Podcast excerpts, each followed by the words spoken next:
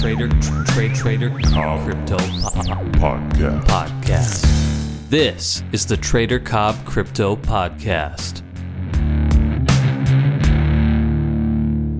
G'day, everybody, and welcome to the Trader Cobb Crypto Show. I hope you're all very, very well and having a good day. Now, listen, I've got a lot of new followers uh, on this show now. Which is truly amazing. Uh, we're sitting up in the higher rankings at the moment, and that's why we're getting so many new people. So, I wanted to cover this topic because I know a lot of people that we have had in the past are crypto enthusiasts. They're in crypto, they know what it is, that you know, they've, they've navigated through it, whether they're brand new or they've been around for a little while. Most people, or a lot of those old people, have an understanding. But I don't want to alienate the newer people that are in the space that have come through this podcast and they're learning more about it. So I want to sort of discuss navigating through the crypto market. Now, crypto can, from the outset, seem a little bit, I guess, intimidating you kind of have to do it yourself to a certain extent. You've got all these private keys, wallets, all sorts of bits and pieces to take care of. And guess who is responsible for that? It's you. It's solely up to you. Now, that's one of the best things about crypto is that you maintain control. It's, it's really in your hands, so to speak. And you can actually take it out of the market, so to speak, and put it in what we call cold storage, which is in a, a device, kind of like a USB that uh, you have in a very safe place, and that maintains your cryptocurrency and keeps it nice and safe. So, as an investor, you can have it off the market, so you, you avoid things like you know phishing and hacking and all that sort of stuff. Now, it is becoming much much better in crypto as it develops. Back uh, gone are the old days uh, where it was very very wild. There are still some up, some people out there doing the wrong thing, but with a few under, with a very basic understanding, you can kind of avoid uh, being hurt. Basically, if it sounds too good to be true, it probably is, uh, and just make sure that you go through recognized platforms. So. What is the crypto market and how do we actually do it? What, what is it like? How do people get involved? It's not like buying shares but it is. Confusing, I know. How do we actually get into crypto is by firstly signing up with an exchange. Now, these are exchanges that basically convert your fiat or dollars, euros, sterling, whatever it may be, into Bitcoin or Ethereum for the most part. And most people enter the market via purchasing some Bitcoin. Now, on many of these exchanges that sort of onboard you into Bitcoin, uh, they require you to do a bit of filling out of information. So make sure you've got a driver's license, uh, your information about yourself, and often they ask you for a photo of yourself holding up a piece of paper with you know some information on it.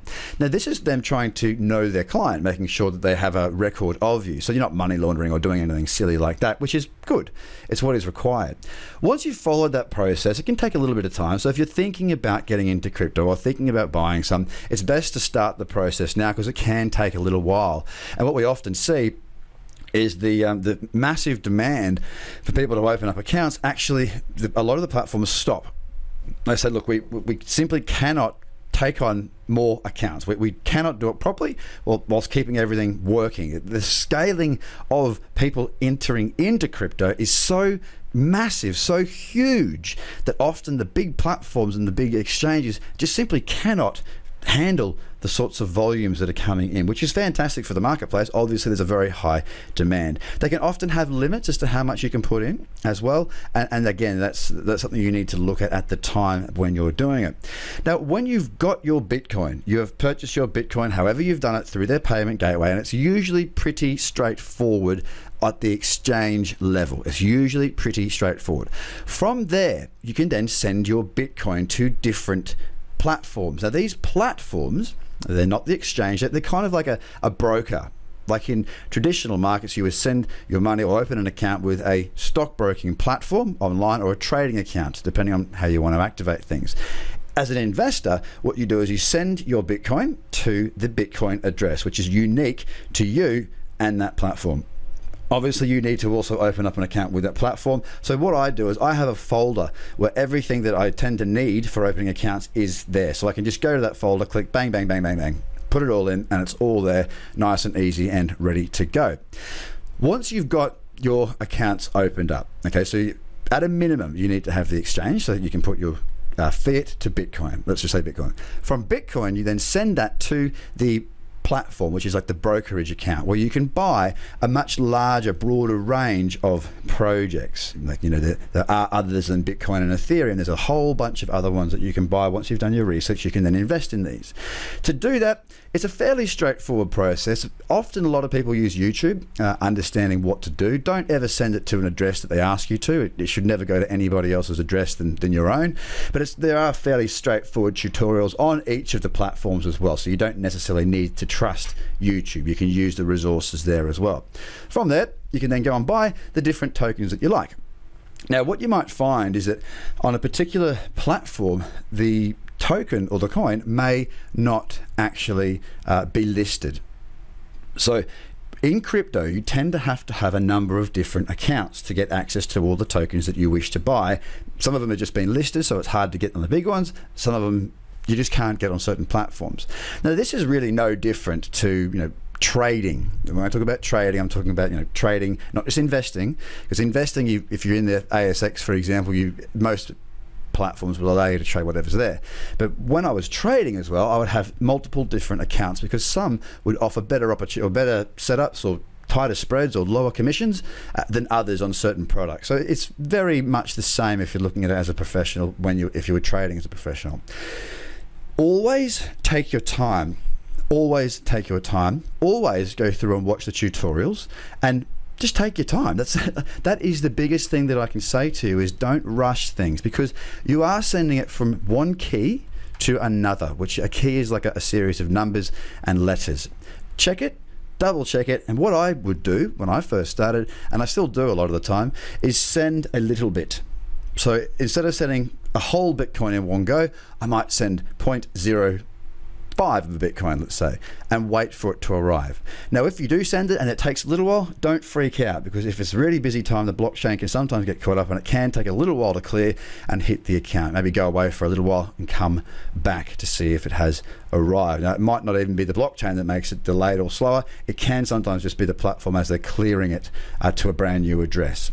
So take your time purchase your tokens. Once you've purchased your tokens, I do suggest uh, to take them off the platform unless you're looking to get in and out of them fairly quickly. By putting it in something like a MyEther wallet or a Trezor wallet or a um, uh, what's it called a Nano. Uh, these are different wallets as well. All of that I've said so far, obviously, this is a podcast for newbies. It's all online. You can just search for these things. All the language that I've used, you can find it there. Again, like I said, don't send anything to anybody else's address. Even if I say you, you should, you've got to send it to this address, don't. Everyone has their own private key. Do not share that private key. Write all that down. As you go through, there'll be steps to take. Make sure you keep all of those uh, numbers, codes, everything that's there to yourself. Lock it somewhere safe and you'll be fine. Now, that sounds like a fairly complicated process. It can be daunting to start off with. I will admit it was for me as well. I'm not a majorly good tech person, but you can Take your time and get it done. It's not that difficult if you just don't rush things, guys. It's a little bit more difficult than traditional markets to get involved, but these markets are something really, really special. Like with anything in life, guys, if it's worthwhile having, it might not be that easy. And guys, don't worry if you are looking to get into the markets and look at my programs. I do start from the absolute beginner. In all the packages, I do have a starter course which shows you how to safely send Bitcoin from one exchange to the next and also look after a fair chunk of the security there. So I can take you from an absolute beginner all the way through. Now, on that same note, guys, think of the people that are not in crypto yet, your friends that might want a little bit of understanding as to what they need to do. That might be a broad range of people. You want them to get started somewhere. I'm hoping that maybe you could share this podcast with those types of people and we can start their journey together. As always, guys, I love it when you share my content because it helps to grow the community. Take care. Bye. The Trader Cobb Crypto Podcast. Check out tradercobb.com because experience matters.